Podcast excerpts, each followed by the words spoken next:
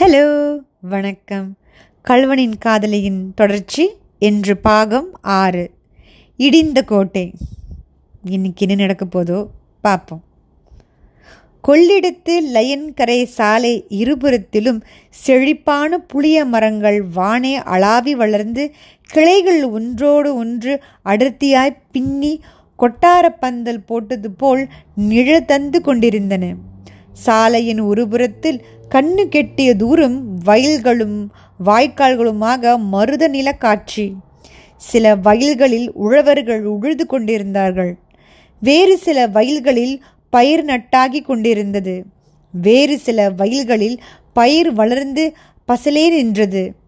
இடையிடையே குளிர்ந்த தென்னந்தோப்புகள் ரம் ரமணியமான அந்த சாலையில் உச்சி வேளையில் ஒரு கட்டை வண்டி மெதுவாய் போய்க் கொண்டிருந்தது. அதில் குடும்பத்துக்கு அவசியமான தட்டுமுட்டு சாமான்கள் ஏற்றப்பட்டிருந்தன.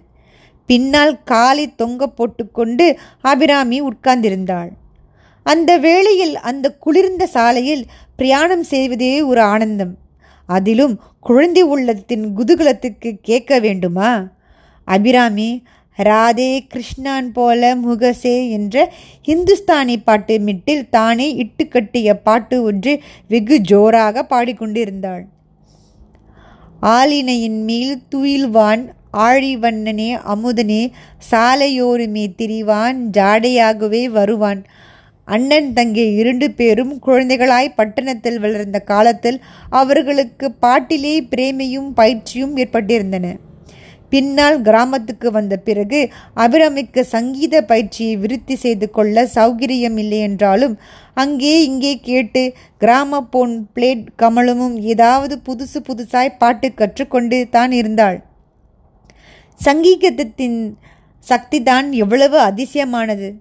குதூகுலத்தை அனுபவிப்பதற்கு எப்படி காணம் சிறந்த சாதனமாய் இருந்திருக்கின்றதோ அதே போலவே துக்கத்தில் ஆறுதல் பெறுவதற்கும் சங்கீதமே இணையற்ற சாதனமாக இருந்தது. வண்டிக்கு கொஞ்ச தூரத்துக்கு பின்னால் நடந்து வந்து கொண்டிருந்த முத்தையனும் பாடிக்கொண்டு நான் இருந்தான்.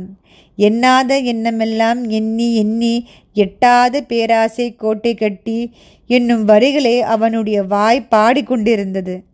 அவனது உள்ளத்திலோ ஒன்றின் மேலொன்றாக எத்தனை எத்தனையோ எண்ணங்கள் தோன்றி குமுறி கொண்டிருந்தன எந்த ஊரிலே உள்ள ஒவ்வொரு மரமும் செடியும் கொடியும் அவனுடைய உற்ற துணைவர்களைப் போல் அவ்வளவு தூரம் அவனுடைய அன்பை கவர்ந்திருந்தனவோ அந்த உயிரினுடைய மண்ணை உதறிவிட்டு அவன் இப்போது போகிறான்.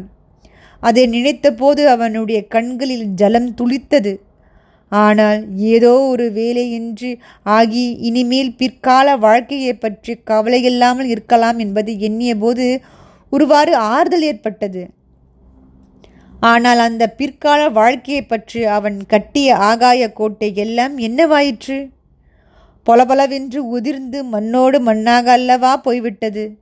கல்யாணியின் வாழ்க்கையும் இவனுடைய வாழ்க்கையும் திட்டமாக பிரிக்கப்பட்டு போயினவ அல்லவா? இனிமேல் அவை ஒன்று சேருவதை பற்றி நினைக்க வேண்டியதே இல்லை. இந்த எண்ணத்தை சகிக்க முடியாதவனாய் முத்தையன் விரைந்து நடந்து வண்டியின் முட்புறமாக வந்து வண்டிக்காரனை பார்த்து சுப்ராயா நான் கொஞ்சம் வண்டி ஓட்டுகிறேன். நீ இறங்கியே நடந்து வருகிறாயா? என்றான். வண்டிக்காரன் இறங்கியதும் தான் முக்கூனையில் உட்கார்ந்து மாடுகளை விரட்டி விரட்டென்று விரட்டினான். வண்டிக்காரனுக்கு திகில் உண்டாகிவிட்டது. அந்த சாலையோ ஆபத்தான சாலை. இரண்டு பக்கமும் கிடுகிடு பள்ளம். ஒரு புறம் நதிப்படுகை மற்றொரு புறம் வாய்க்கால். மாடு கொஞ்சம் மிரண்டாலும் வண்டிக்கு ஆபத்து தான்.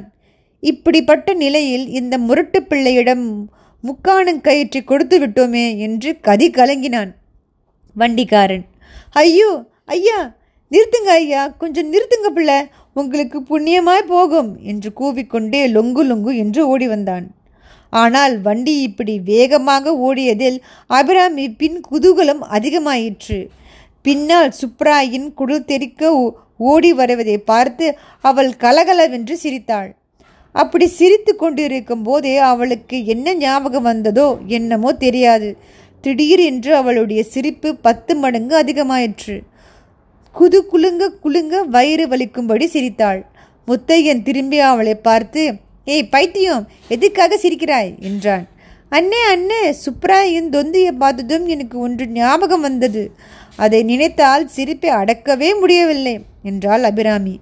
போதும் போதும் பல்லை சுலுக்கப் போகுவது பாரு அது என்னவென்று சொல்லிவிடு என்றாள். சொல்லட்டுமா? கல்யாணி அக்காவை கல்யாணம் பண்ணிக்க போகிறாரே பாரு அவருக்கு பெரிய தொந்தி போட்டிருக்குமாம்.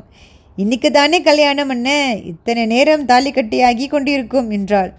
அடுத்த நிமிஷத்தில் சம்பவங்கள் வெகு துரிதமாக நடந்தன.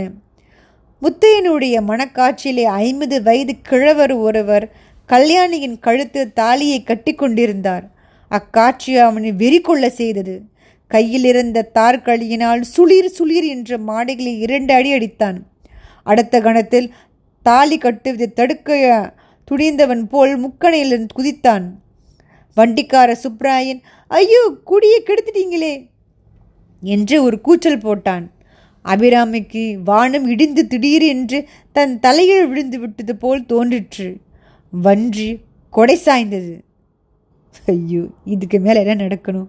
அடுத்த பக்கத்தில் சந்திப்போம். நன்றி.